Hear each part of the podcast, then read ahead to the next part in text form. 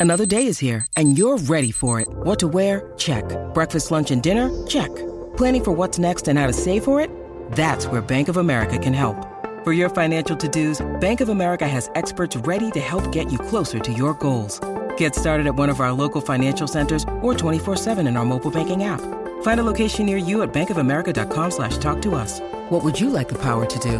Mobile banking requires downloading the app and is only available for select devices. Message and data rates may apply. Bank of America and a member FDIC. When you need mealtime inspiration, it's worth shopping Kroger, where you'll find over 30,000 mouthwatering choices that excite your inner foodie. And no matter what tasty choice you make, you'll enjoy our everyday low prices, plus extra ways to save, like digital coupons worth over $600 each week. You can also save up to $1 off per gallon at the pump with fuel points. More savings and more inspiring flavors make shopping Kroger worth it every time. Kroger, fresh for everyone. Fuel restrictions apply.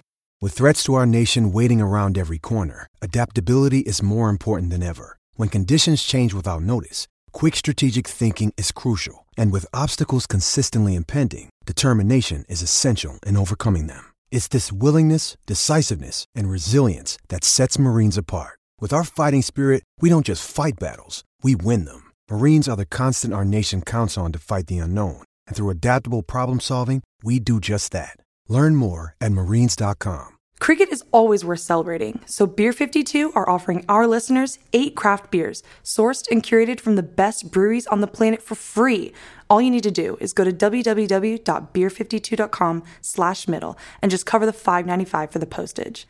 Beer 52 is the world's most popular craft beer discovery club, with over 150,000 members that they send a brand new case to every month.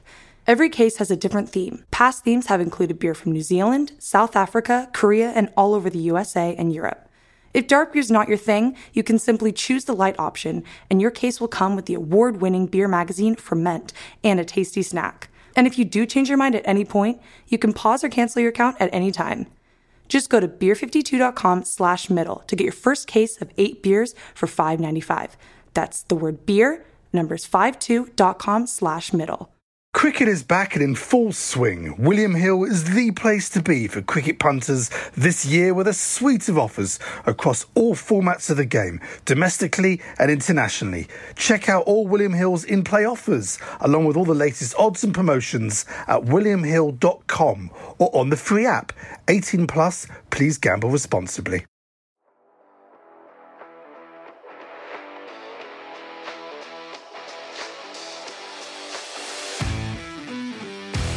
Hello and welcome to Middle Please Umpire. My name is Miles Jupp. I am joined as ever by uh, 95 mile an hour Ashes winning, World Cup winning bowler Mark Wood of Ashington CC. Hello, Miles. How are you, Mark? I'm good. How are you? I'm very well, actually, all things considered. What have you been doing, Miles? Tell me what you've been doing. I'm interested in you today. I have been taking life reasonably easy, if I'm perfectly honest. Uh, watching a lot of IPL, reading. I've read some fantastic books lately, including uh, Nathan Leamon's book, in which you feature. I've, been, I've read Catch 22. I read the new Jonathan Coe novel. So tell me about uh, Nate's book. Nate's, Nate, for those listening, Nathan Is that, that's is, your, that's the uh, one that you're most interested in, are you? Well, Not- he's not- our analyst. Not Catch 22.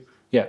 Well, it's it's it's about statistics and analysis, I suppose, but it's about you know certain commonly held beliefs within the sort of game about approaches that turn out to be to be wrong, and um, you know some of it's sort of anecdotal, uh, and some of it's you know just sort of very deep, trenchant uh, analysis of the game. So it's quite it's quite numbers heavy. So, so do you believe in stats, Miles? Do I believe that that in using them or that So are you stats-driven person? Do you think when you look at cricket, do you look at the? Do you think the stats are a true reflection, or are you someone that thinks you just purely like watch on the, and feel the game? This sounds like the sort of answer that a sort of a cricket equivalent of a politician would give, but I imagine there is a way of, you know, ma- you know, balancing the two of them marrying up, and you think sometimes you've got to go with gut instinct. You don't want to be ah. the sort of person that goes, "Oh, I'll just check." No, no, seventy-five percent of wide Yorkers in the last over of a T Twenty game are simply hit out to the sweeper at extra cover. I think that would be a very boring way of you know, I'd, I'd like it if captains every now and again. Oh, I don't know, just bowl a bouncer, do whatever. Uh, you know, I, th- I you think I think cricket need, needs a little bit of do whatever, as does like you know, you know, like when you go to a cocktail bar, Mark, and you just uh, just say, "Oh, surprise me" to the barman. I think that is you've got to do that sometimes rather than going, "Oh, 85% of the time I order a dry martini, I feel a bit ill the next day." Um, that's because you have nine of them, you mad idiot. Um, I think it's perfectly acceptable to be a bit more sort of uh, spontaneous sometimes. Don't don't drink uh, espresso martinis after three in the morning because you will struggle to get much written the next day. Those sorts of things you can use. You can use data in that way. Don't invite Kenneth; he's really drunk and handsy. Uh, those sorts of things. That kind of that, that kind of data. Um, I don't know anyone called Kenneth. Um, he is a straw man. Uh, are you? Do you? When people bring up then data and stuff in the dressing room, do you think, "Oh God," or do you think, "Oh, all right"? No, no, I, I think there's definitely a place for it. Obviously, Nath. Um, with Do you the- ever think, "How am I supposed to remember all of this"? No, I think it's it. It depends how much you want to dive into it. Like for me, when we look at batsmen as a bowler, I look at you know how best to get them out, and when they're, they're particularly trying to smash it, where will they look to hit it? Um, and often during the game, you'll be adapting. So you'll speak to the captain. You, you'll know the the blueprint of where the score and and numbers, as these Nath is called, a, a fitting name, obviously. Uh, oh, why is why is that? uh, uh, he's We just had to think of a new name because he wanted us to stop calling him trousers. so uh, he um, he will have all the data and he puts will put things on the wall um, like little um, cards of each player and where they're good to, to up, where they score, um, where they'll look to play maybe early on the power play, where they'll look to play later on. So you've got as much information as you want need. Me personally, I, I like to go on a bit more good feel, having looked at that stuff, but I wouldn't do it too much. So is a place for it. And I think it is You're important. you're a bit more ooh, surprise me, barman. yes, maybe a little bit more that Any- way. But anything with an umbrella. but things things have surprised me, which we have looked at the data. So there was one uh, thing that I would tell you about in the World Cup. Chris Gayle, I was feeling really wide at third man. And I was thinking, Chris Gayle, why would he ever hit it to wide third man? Like he smacks it down the ground, he like picks it up like side. And they were they were saying actually it's a wicket taking option. And the fact that when he tries to hit the ball straight, if we can get the ball to move away from him, he sort of will will catch the splice and will fly down to wide third man. And of course, I was feeling at wide third man, thinking, well, I'm never going to field the ball here. Little did I know that in the next over, Chris Woakes balls when he spices it, I run in and drop the catch. Um, so maybe I should have paid more attention. But I think it's probably important in 2020 to have a couple of things made, honestly, because it's it's draining. It's because it's so fast paced, and you're in the next over, and then it's quickly in the next and the next, and you've got to be on it as soon as you're on. You kind of like flow into a spell. So actually, you've probably got like a couple of things on each batter, and Morgs takes that pressure off you as captain, which, which he's really good at. And then you you're into it, and you've just got to be like, right, I know he plays this shot well. We'll cover, or I'll try and bowl it here. Let's cover the this side of the ground, or let's do this. So What do you imagine is more stressful, Mark? Playing in a T20 game or acting in a play? what do, what do I think is more stressful? Have you done both? Obje- oh, I have, I have done both actually, um, but I don't. I've, I've played in a sort of T20 game for um, the Test match special 60th anniversary. I did find it quite stressful. You know those sort of um, are they called data bras? You wear these things that look like Oh, GPS units. I did. I bros. data bras. I think they, I think everyone else calls them data bras. Um, you need to you need to sort of that's that's what they're called in Urban Dictionary. That's it on the street. If you put like a- actors on a press night, if you made them wear G- GPS vests Uh, We'll accept. We'll accept this. Yeah. and just saw who got more, who got who was experiencing greater stress. Of course, obviously, the, the uh, further that it's about how good they are at dealing with stress in advance of that situation. I suppose. Like if you train to be an HGV driver, the first time you're told to bay park, you know, like an HGV or whatever, I imagine that's that's quite terrifying. Or your first lesson as a teacher, something like that. In terms of just trying to think, what what a, what a sort of that was that is yeah. Sorry, we've got this really eccentric postman. Uh, he will not use the doorbell. He just opens the letterbox and always makes that noise. Um, I'm wondering if perhaps yeah, after this podcast, I'm going to have to do some. I'm going to have to be slightly more helpful about the house. I would. I would hate to do teaching and H. Like all those things, I think would be so stressful. So I'm going to say all of them things. T20 cricket not as stressful. But also, the- of course, the thing is that they're all things that you're like the people doing them are trained for. It's not like as a sort of taking like in a sort of channel four way, just get a normal person and right, they've got to suddenly right, you're you're teaching geography tomorrow to 30 pupils or whatever. The day after that, you're turning out for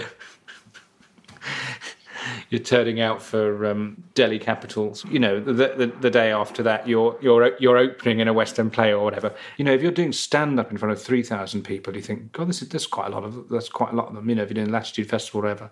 And I thought to to keep being in that situation, you know, the number of people you know, watching on TV when you're doing a game. If you, if you take a step back from it and think about how stressful is just the doing of this, I know you spend all your day practicing, all your your life practicing up these these, these skills and whatever, but actually and and then on the day you're doing it, there's going to be X million people. So I've got my, my I've got my methods of going through training, and you revert back to your training. Not out. That's the um, begging for it. Yeah, yeah. That's the Hermes man. He do, he's, he's got exactly the same approach. Sometimes I wonder if it's the same guy. Anyway, you know, he's just taking two salaries. So I, I, I have my training. Like you revert back to your training when you're under pressure and stuff, and you know stuff like that. When you're in front of stand up, what's what's your stuff?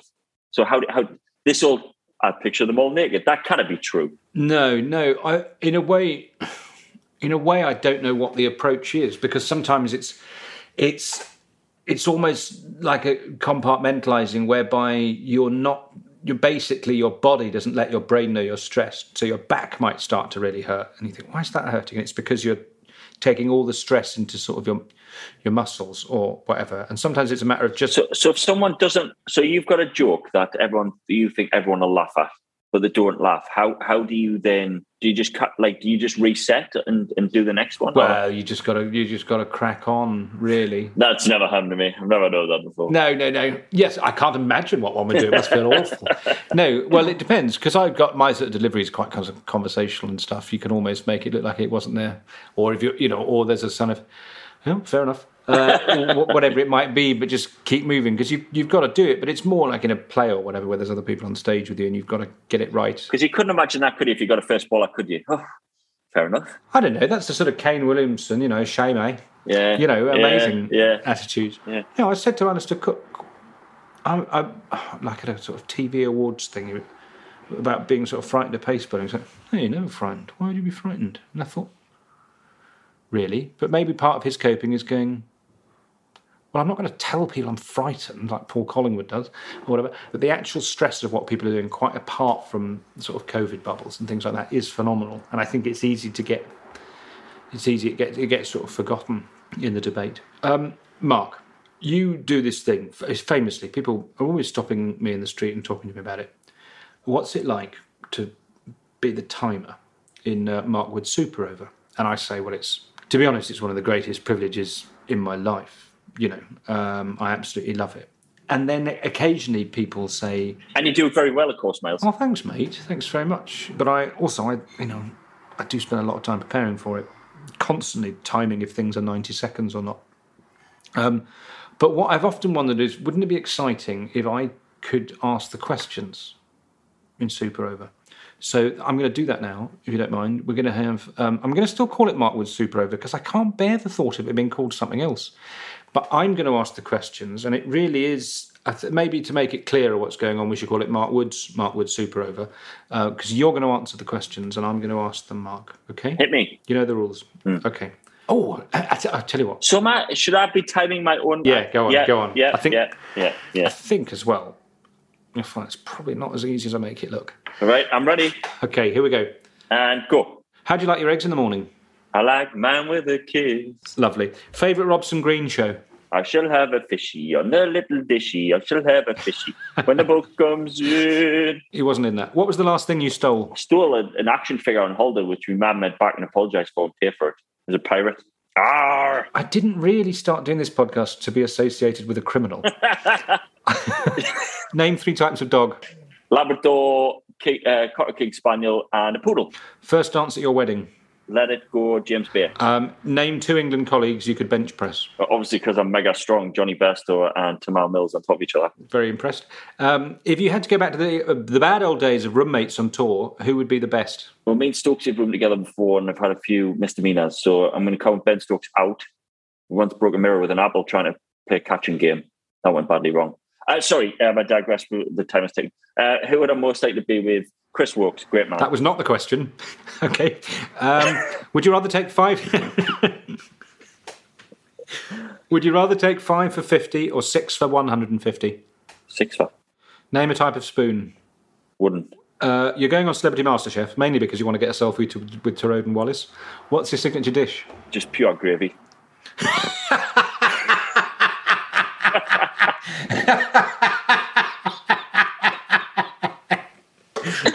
um, you've got 10 minutes to put together an outfit for trick or treating. Um, what are you going as? A, a, a, ghost? A sheet ghost? Sheet? Sheet ghost. Uh, your Prime Minister for the day. Never mind your policies. Just what day of the week would you choose? Sunday, the Lord's Day. Uh, light meters. A source of joy or pain? Pain. Uh, sing the first song that comes into your head. Obladi, oblada. Uh huh. Name three castles in Northumberland. Oh, Bamburgh, Warkworth, Alnwick. Cream or custard? Custard cream. Weasel or ferret? Ferret. Lovely. How long was that? How long was that? Three minutes. Three minutes. Uh, to be to be three honest, minutes. To be honest, I threw you with the beds. Uh, what was that question with the roommates thing? I, I, I just I thought it was like I, the first question. Well, it was going to be who would be the best roommate and who'd be the worst. You answered the who'd be the best roommate with a heartbreaking story of a time that um, Ben Stokes and you damaged a mirror with an apple. Yeah, there was. It was in South Africa. We were in one of those um, Protea hotels, and they, they always put apples on like a little stand on the wall. The apple stand. Yeah, the apple stand. Yeah, yeah one day I, we were rooming together and we were sort of like. That's what they do in all nice hotels. It, and then we started trying to catch it one hand and stuff like that. And then stupidly, I thought, can I get the apple back on the stand from throwing it from my bed? And I threw it straight in the mirror and the mirror smashed. Luckily, though, Guy Jackson blamed Stokesy. He mustn't have thought I must have had that good an arm. So the, the uh, team manager, I, I, still remember the quote of this day. Well, we've been here before, haven't we, Ben? And I just thought, well, I'll leave the room now. I was once um, in Norfolk filming. I don't know if you've seen it. It was for Sky Arts. It was a version of the Goldsmith play She Stoops to Conquer. I was playing catch with an egg with a mate, and for, I don't know why I did it. It was with my friend Joe Thompson. We were playing catch with a raw egg in the, in someone's kitchen, and I stood out of the way of one of his throws, and the egg hit the wall, and egg went all the way up the wall and stopped millimeters short of this picture frame, and the picture did not. It wasn't glazed, and someone came in and said, "Who just did that?" And I was like, "Oh, sorry, that was us." and um, they were like, "That is a, that painting is by Vanessa Bell." Go- anyway, so I googled it. It was worth seventy grand, and we nearly got an egg on it. Absolute, a couple of absolute monsters. I used to do that with my mum quite regularly. Actually, she used to iron as when I was a kid. She throw eggs at her. I she used to iron in the living room, and I just say, "Think fast and throw the egg." My, my mother caught it as well. Unbelievable. and then the other time, my mum used to hate us throwing stuff in the house, but I was always trying to keep the arm loose, you know, just in case anybody needed us. And I threw a couple of grapes at my dad, and um, it's he missed missed one and splattered on the wall. And then me my dad was like, "You stupid idiot! Your your mum will, will kill you for this." And he started wiping it off the wall, and I took a picture. And then when my mum came down and saw it, my dad was blaming me, and I showed her the photographic evidence of him cleaning it up, saying, "Well, it must have been him." So I'm sorry, Dad. I'm now letting all this out, but Mum, it was actually me. Should we maybe just introduce this week's guest? Oh yes, yes. Let's introduce this week's guest. Yeah, I've got. Uh, I know who it is. I've got a few clues. Um, now then, can you think of a great way of using up some old sponge cake? Maybe in a trifle. Yes, and then um, just so, just just take the word trifle for a bit of a walk, have a little bit of a play, and can, do any cricket names emerge? Truffle, truffle, Toffel, Simon Taufel.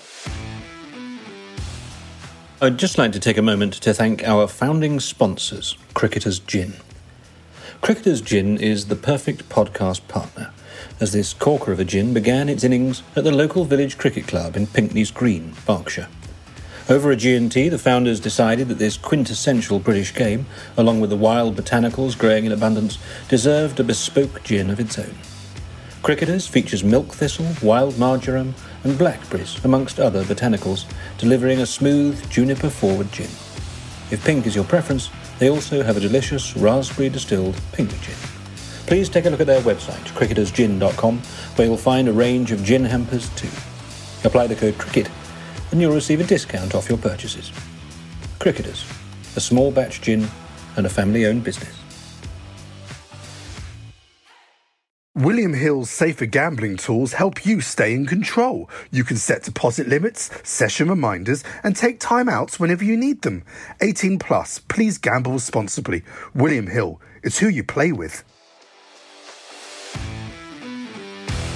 Welcome to Middle Please umpire Simon Taufel. So Simon, let's fire straight in. You two know you. You two have you actually ever been on a field together? Because well, I was thinking, because you retired in 2015, and that is of course the same year in which Mark made his international debut, and I wondered if there was any connection between Mark arriving on the international scene and you feeling you had no choice but to No. depart. so, so just to be clear, 2015, I did the Warne Tendulkar series in the US, uh, in Houston, LA, and New York. Now, Mark's had his last Test match at Lords, um, which is pretty much nine years to the day that I did my last Test match at Lords uh, in 2012. So there's a bit of a connection there, and the well, not the same two teams, but I actually did the 2007 series, I think, there with India and England with that last Test match at Lords ending in a draw uh, in fading light with uh, with Steve Bucknor at the other end. Um, so good memories, but yeah, um, so we have some synergy with sort of that, but that's about it. I, I'm glad. I'm glad to hear that Mark's arrival on the scene didn't hasten your departure, and you didn't think, "Oh, look, look how the wind's blowing. I can't. I can't be putting up with this." Well, he's look, he's part of that front foot no ball club that I really cherish and love so much. Do you, do you look at contemporary umpires who don't have to look for front foot no balls themselves and think, "Oh my goodness, I would love to have been able to just face one direction." Um, no, look, I, I think it's part of the skill set that we develop. Um, but for me, I, you know, watching the bowler's front foot actually helps with the LBW decision because we tried it back in 2004 in Champions Trophy. Funny enough, at Edgbaston, I reckon it was. Um, and I could not just not look down and watch the other end. I actually had, because it was in, in my routine.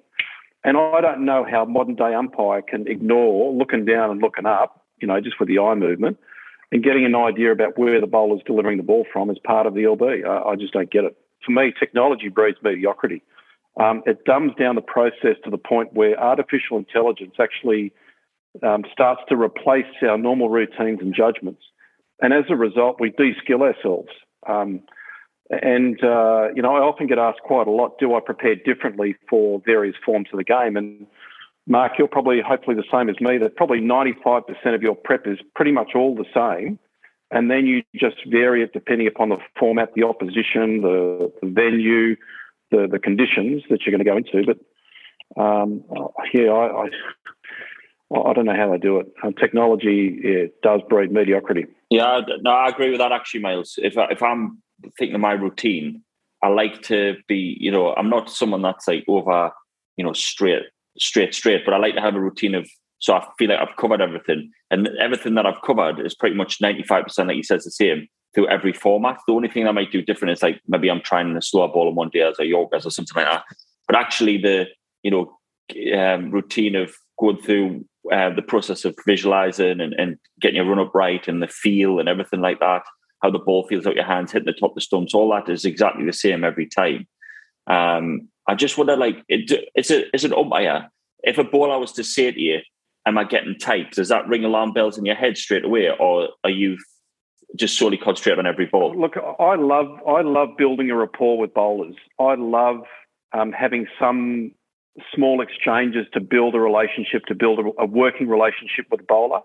And I I believe that good umpiring is all about solving problems before they happen. And if I can get you back, and if I can say, you know, Mark, you're tight, you need to come back, that keeps me out of the game. I, think that umpires, you know, should be out of the game as much as possible. And for me, my style of umpiring was if you're close, I'll get you back. If a batsman's starting to creep on and run on the pitch, I'll get them off. If a fielder's getting too close to a fielding breach, like a fielding restriction, I'll say, hang on, are we right? Is everyone in the circle? Now, um, I, I believe keeping the umpires out as much of the game as we can, keeping the focus on the players. Um, who wants to come and see a game of cricket with me sticking my arm out? Really? Um, I have to say, I'm know, actually and- bang up for that, Simon. yeah. I like I like uh, to see uh, people taking charge. If anything, I like rough discipline. Um, but well, what, what would be the equivalent with a batsman in terms of you saying like with fielders yeah. we check everyone's in the circle, or with bowlers saying yeah you're getting a bit tight? What would be the equivalent with a batsman in terms of building yeah, rapport? So so normally with the batting side, you know, sometimes they'll start to run on the pitch, you know, and you'll give them a, a caution or a friendly and say, you know, look, you need to come off quicker, etc. And if they respond, mission accomplished. You know, we don't need to go down that formal route. Mohammad Yusuf um, from Pakistan was a really fascinating one because I umpired him quite a lot. And he's one of those funny batsmen who would come down the non-strikers end after playing a leg glance and say, "Was I falling too far across?" And I'd normally respond by saying, "Mate, I'm just worrying about what I'm doing." But yeah, I'm glad you hit that one. You know, it was good. it's funny looking at you now as a retired umpire in the basis on the basis that you know and I'm only I'm only 42. But as a as, when I was a child watching cricket on television, umpires always seemed to me to be considerably older than you are now. Yeah. And yet you were what 27, 28 when you became an international umpire. 27 ODI debut, 29 first Test match. Uh, yeah, so there was really a fascinating introduction because I, I suppose I started my international career officiating players that I'd almost finished playing with you know, when I played under 19 for New South Wales uh, schoolboys, I had Michael Slater Gilchrist in that side, and here I was, perhaps officiating them at the at the international level. So, in one way, it was great because I could leverage a little bit off those relationships, but I found that the contemporaries in my age group actually put a lot more pressure on me to perform and to let my umpiring do the talking for it. Where if I compared myself to a David Shepherd, I didn't have that generational gap of uh, being able to tell the players what to do or to command or deserve some of that generational respect. It was all about pure performance. And I was only as good as my last stuff up or only as good as my last game. And I really, I loved that because I wanted to earn the players' respect um, first and foremost. I didn't want to necessarily leverage off any generational gap that was between me and them. But did you find, say, that if you were I mean, there would have been people playing in the games that were older than you. Was the though was the atmosphere with them sort of slightly different than with your contemporaries? I mean, when you're, you know, like when a young policeman tells you off or whatever, very upsetting. Oh, definitely, yeah. You know, look, I learned. Um, look, uh, when I was coming through, I had a mentor in New South Wales by the name of Ted White. Now, Ted only did one test, but he was he he did something like 43 first class matches in a row at the SCG, a record that will never be broken. And Ted was very big on the apprenticeship. And he, he really said to me one day, he said, Look, slow down. Don't be in a hurry to get anywhere. Uh, do as many games as you can, make as many mistakes as you can, learn as much as you can before you hit the big time and before you burn yourself in front of TV cameras.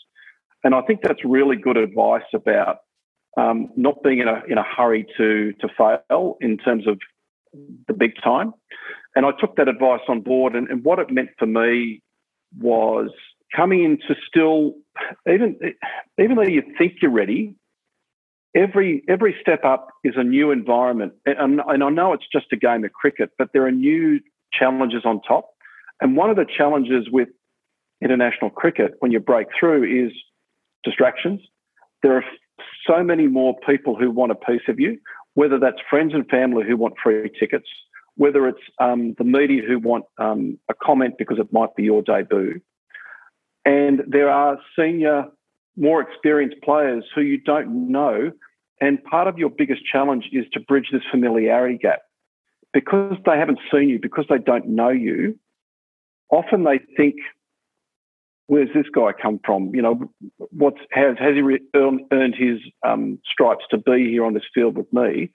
And one of the first run-ins I had was with Brian Lara, and uh, he was having an argument with Michael Bevan on the field. Funny enough, at the SCG, and I thought, well, I'll just shut Brian down, who's batting, and I'll I'll let Michael take care of himself. And if I can control Brian Lara, mission accomplished. Because as Mark would probably know, it's easier for an umpire to to really work with a batsman next to you than it is worrying about a fast bowler and a fielder. So I tried to do that, and Brian all just looked at me and said, "Mate, shut up. We're okay. We're just we're just having a bit of an argument. We'll, we're fine. We've been around a lot more, lot more than you have. Don't worry about us. And so I learnt really quickly about picking my moment, about when to step in, particularly around really experienced players like a Brian Lara, who's been around for ages. Um, so you, you learn different things at different levels with different personalities. So on that, did you do you treat say the personality difference? So for example, like if you if you were in Jimmy Anderson, you wouldn't necessarily want to try and have a laugh with him because he's uh, he's not that way inclined all the time. But so would you would you pick your your sort of moments with or your different personalities and try and work off them? Yeah, very much, Mark. So what I've learned in my career, particularly around conflict management, which is what I work with with corporate people and other sports people, to manage conflict really well, it's about managing the person and managing the issue, and never trying to get the two mixed up. Because often, if you're having a talk with Jimmy about, you know, um, running on the pitch, he'll make it about you. You know, why are you picking mm. on me again? Um, and, and, so I've got to take that back to the issue, which is Jimmy, mate, your second step's in there. I've spoken to you twice. You need to come out. If you come out, we're not having this discussion. So let's keep it focused on the issue. Is that is that what Jimmy's like, Woody? Is he is he like one of those people that argues with traffic wardens? As if like they're taking away their rights or whatever. You're like, I'm not, I'm not infringing on your human rights. I'm literally pointing, I'm implementing the laws of the land. You can't, you can't park on double yellows, Jimmy. I think, I think at times he will look for that fight with whether it's the umpire, whether it's the batsman. Because when he gets on the field, when he crosses the white line, Jimmy's someone that you know he's ultra competitive with anything that he does, and he's looking for anything to just get him going. And I'm sure there's like there's Aussies like that. I mean, that's very different for someone like myself, who actually in a recent game, Miles, like we know, um, we probably got over emotional trying to bowl a bumper and things like that. So actually, the fun element is this is the side that would help me perform best. So for Jimmy, like if he was if the umpire was there and he was saying things, I mean, he's probably got a little bit more. You know, as he's played so much cricket, he, he probably knows people well enough and knows himself. But I think he actually feeds off that a little bit. Yeah, I, I'd agree with that. I agree with that, and I think the other thing that the umpire really has to do with a guy like Jimmy is show a bit of empathy you know, because obviously the bowlers do do it tough, you know, inside edges, drop catches, tight appeals turned down. And really, just if you're able to say, hey, Jimmy, I understand it's hot. I understand you're frustrated. However, you need to do this for us. And there's a match referee up there who'd love to take some money off you. So let's not give him any extra paperwork at the end of the day. So, so can you come with me and, and, work with me? And normally that, you know, that type of, uh, you know, can you turn turn it into a bit of a uh, not not a laugh or a humorous thing, but can you put it in a different way that he's more likely to respond to? But they've got, I mean, they, I suppose they've got to have respect for the match referee there, haven't they? You can't really be saying, let's try and avoid paperwork because Chris Broad's got an invitation to a barbecue or whatever. You've got to kind well, of. The, yeah, yeah, but Miles, one of the misconceptions is, is, is people think that the match referee does all the reporting. And in fact, the referee does no reporting. It's actually the umpires who actually put pen to paper at the end of the day and say, you know what, we are going to lay a charge against this particular player, and then they put it in front of the match referee who decides what to do with it. Smoke screen. You see, Miles, they never tell with this. They never yeah. tell with this. This is the first time I've heard it. No idea. These umpires are rock stars. One thing I've learnt in my career with dealing with high profile coaches and players is that they all want consistency, but they don't want it all the time. They only want it when it suits them uh, in their pursuit of winning a match or winning a series. Um, so, you know, so guys like Duncan Fletcher are always fun to deal with because uh, when something went their way, you'd never see them. If they feel like they were getting a hard deal, they'd come and knock on the door and say, "Hey, what's going on? Are we playing LBWs today or what?" It does, yeah. It vaguely reminds me. I can't remember which country it is. There's one country that seems to think they know exactly where the line is that should never be crossed. But I can't. I just can't think who that is. Um, who? How? You couldn't possibly become an umpire without being obviously like a, a, a very big cricket fan. So I was wondering, in that case, how do you sort of compartmentalize when you're umpiring? Yeah. I mean, although you're the one making the decisions that will affect the end result, are there games which are so good, so exciting, that although you're in the thick of it, you're thinking, how's this one going to end up? Yeah, good question. Uh, look, for me, the way I umpired was to desensitise myself from the game, the players, and the teams. Uh, I generally did not care who won. I didn't care who was batting. I didn't care who was bowling. The only thing I cared about was my performance and my role in the match to keep myself off the back page or off the front page. And the best way I could do that for me was just to look at the pads and look at the ball and, and make decisions in isolation, not to become emotionally engaged or involved in the contest. And if anything, I actually enjoyed it when Australia lost, particularly in ICC events with one coming up, because that meant that I would normally have, hopefully, a better chance going forward to the pointy end based on neutrality. Um, because the, the way that we are assessed is based on performance. And, you know, I think one of the great things about the ICC system now is, is that it's not about the umpire, it's not about the colour of their passport, it's about whether they get their decisions right and whether they actually perform very well. And I think that's a really good thing that you take that bias, unfairness argument off the table. So you you can, I suppose, you can almost not look at the scoreboard, can't you? You can you need to count to, the number yeah. of balls in an over, and you need to know the time. Yep. Yep. And that's it. You can. You, there's a lot of the game you can just sort of blank out. Yeah, my best games are when I don't look at the scoreboard at all, and where I say, "Where did that session go?" you know, are we there already? Um, because that means that I'm in the zone. I'm actually not worrying about, I'm overthinking the game. I'm just, I'm thinking less and just doing. And for me, that's what it's all about. And I don't care whether, I think one of the rare times, there's only been a couple of instances I can think about where I've gone, wow, how good is this? I was doing an IPL match in Mumbai, Wankhede Stadium. And Mark, you might relate to this, but I've got Mumbai coming out to bat and I've got Tendulkar and Ponting coming out to bat to open the batting. I'm, and I'm, look, I'm thinking I'm in the middle of Wankhede with all these people around, bloody noisy.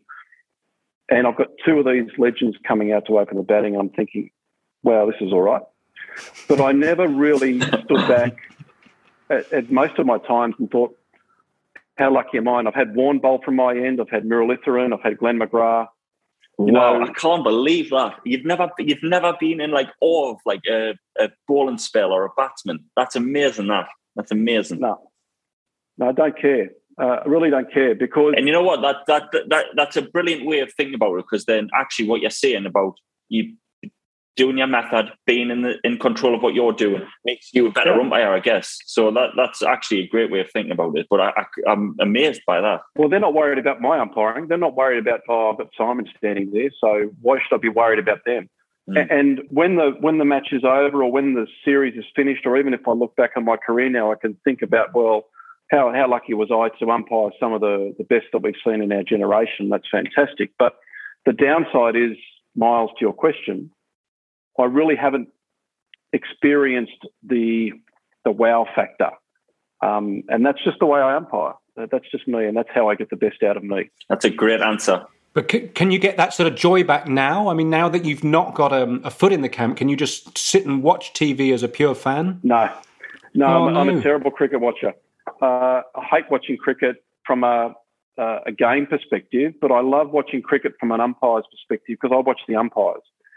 So that's just that's just the way I am. You're, so you're more of an umpire fan than a cricket fan. Well, I, I watch officiating out of interest to see what they're doing and why they're doing it um, because I'm still involved in mentoring. I'm still involved in some coaching. So who who impresses you at the minute? Well, I, look, I think there's a number. Look, Michael Gough's umpiring extremely well at present. I think Nitin Menon is umpiring extremely well. Um, we are blessed with some really good talent going around. Um, you know, the elite panel is very solid, um, and there were a couple of standouts.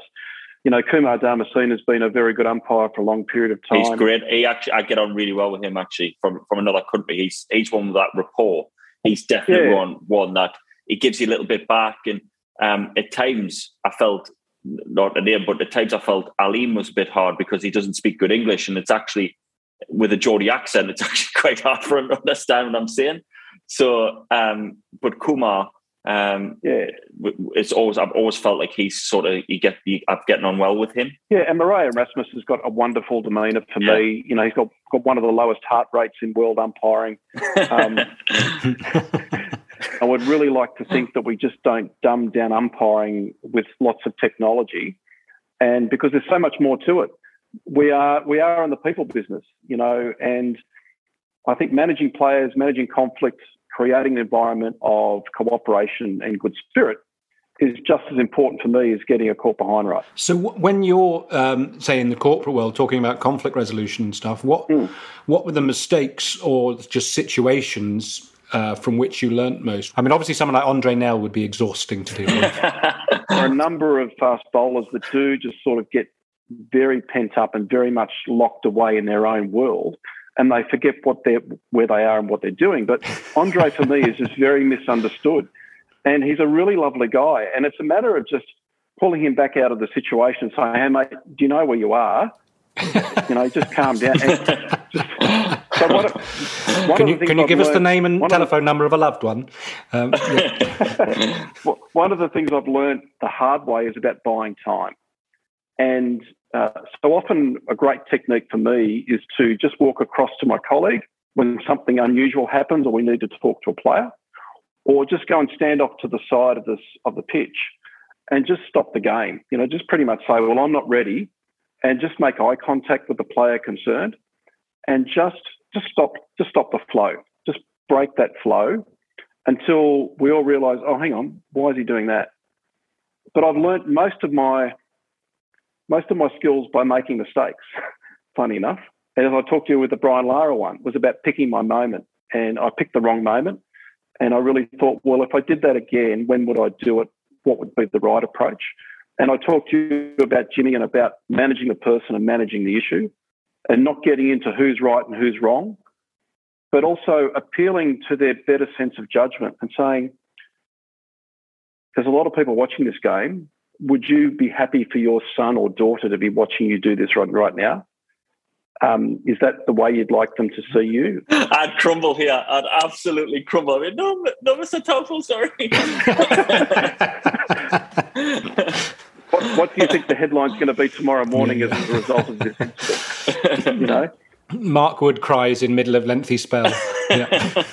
Under the pressure and scrutiny of international cricket, we all have a bad day from time to time.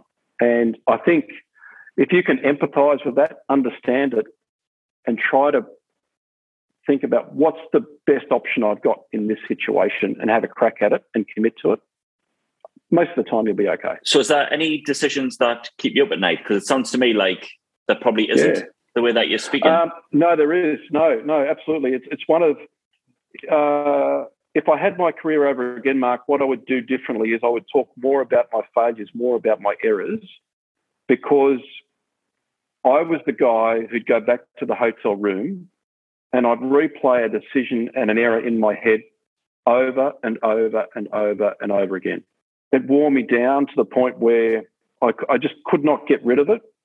And I've worked pre DRS when you make a decision and you probably wouldn't find out until the drinks break when the 12th man ran on and told the team, or you, you, you go in for lunch or tea, um, or one of the spectators would tell you as you walk off. And I've worked post DRS where you've got that instant feedback, and then you've somehow got to regather your thoughts and say, after I've done that terrible signal across your chest, where you've then got to back up and focus on the next ball. And that change of processing the instant feedback is bloody hard but it's something you have to adapt really well to because if you don't, you will crumble. But um, it's one of the biggest regrets in my career that I wish I'd started my career sharing, talking, grieving faster and not replaying that decision in my head. Um, before we go on to Mark Wood's Super Over, I just want to ask very quickly. You've written a, a, a book, finding finding the gaps. Is this, is this the yeah. sort of? Do you cover your sort of regrets then and and anxieties in the book? I, I talk about the learnings around routines, coachability, um, teamwork, um, managing conflicts, uh, bounce back ability, and I talk about what didn't go well, what I've learned, what did go well, and why and I also talk about some of the player examples that we've sort of touched on in, in this chat so far. And I'm big on sharing. You know, I, I had my worst game at Trent Bridge uh, with England and New Zealand. And I read a book on the way back called Winning Ugly by Brad Gilbert, the tennis player. And I wish that I'd read that before that match because it really put me back onto the path. And it, after that game and series, I thought, uh, this is not what I thought Test cricket was about. And I was ready to pull the pin, and I thought, no, I'm not up for this. I don't want to do this. I don't want to feel this way. And I read that book, and I thought, you know what? I reckon I can do this now. I reckon I now have the mental ability to avoid that vicious circle of beating yourself up after you make a mistake. And three or four months after that worst game, I stood up um, and took out the first ICC Umpire of the Year award. If you'd said that to me then after that, that last match, I would have said you were joking. So in the book, I talk about bounce back ability. I talk about what I've learned from research, from working with some of the great people in cricket, and trying to pass that on to other people in their own discipline. And how do they apply those transferable skills into what they do? Oh, great! Well, I'm very um, looking forward. Is it? An, is there an audio book? There's no audio book, but there is a Kindle book.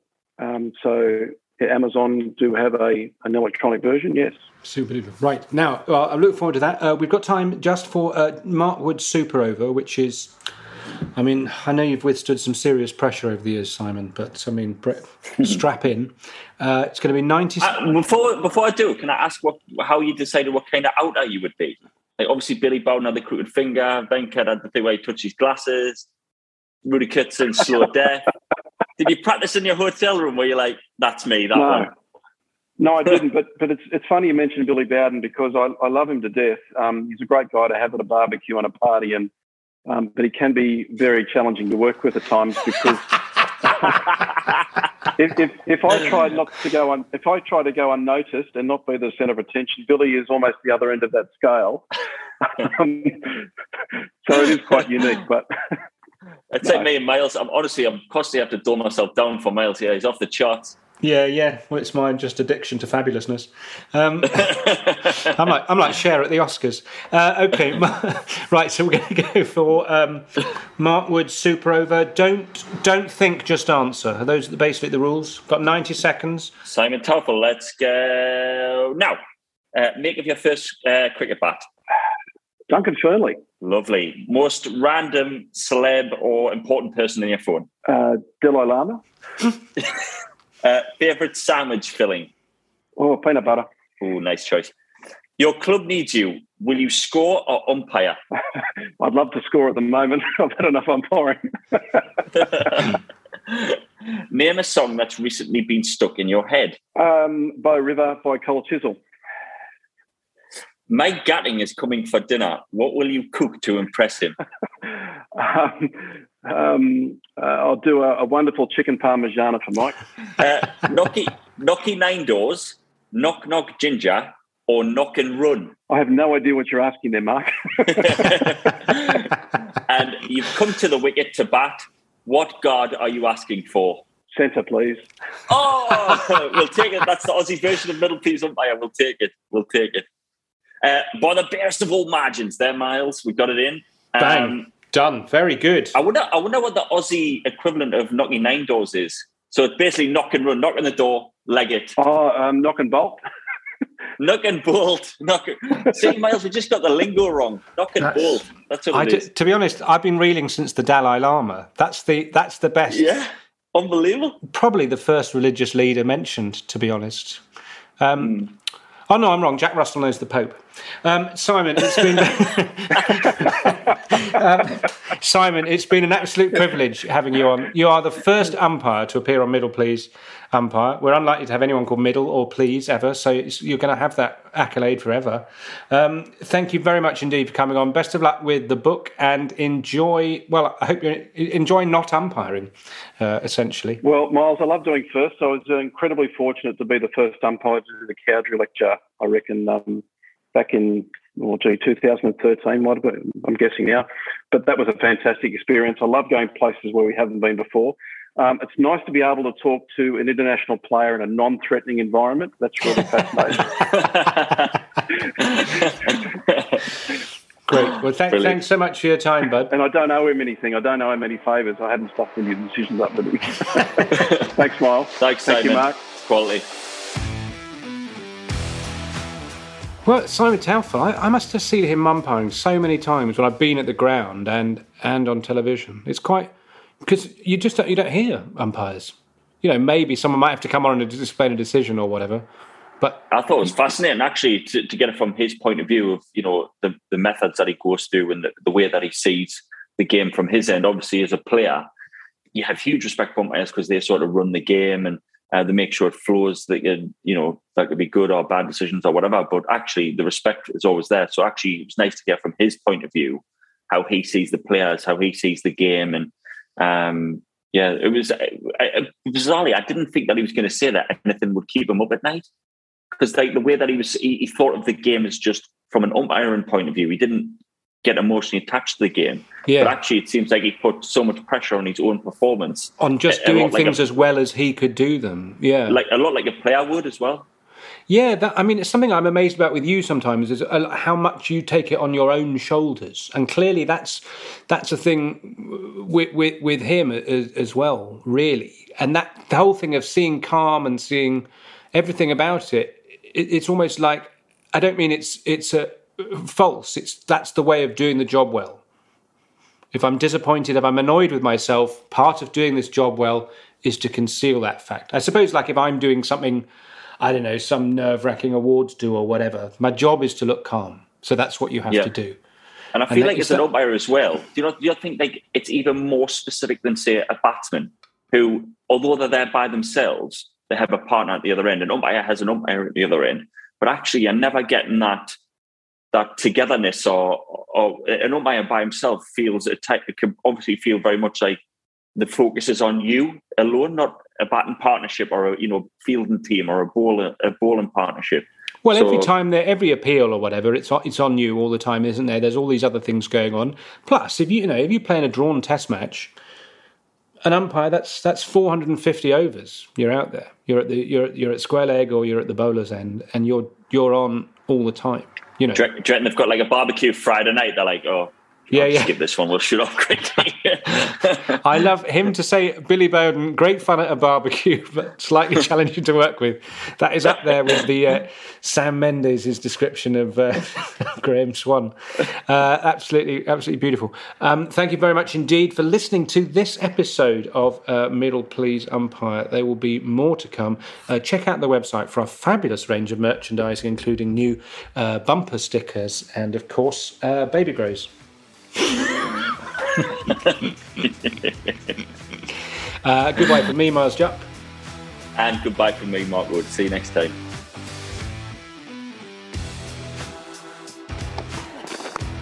Oh, should be taken and is taken. Brilliant from Mark Wood. What a spell this has been.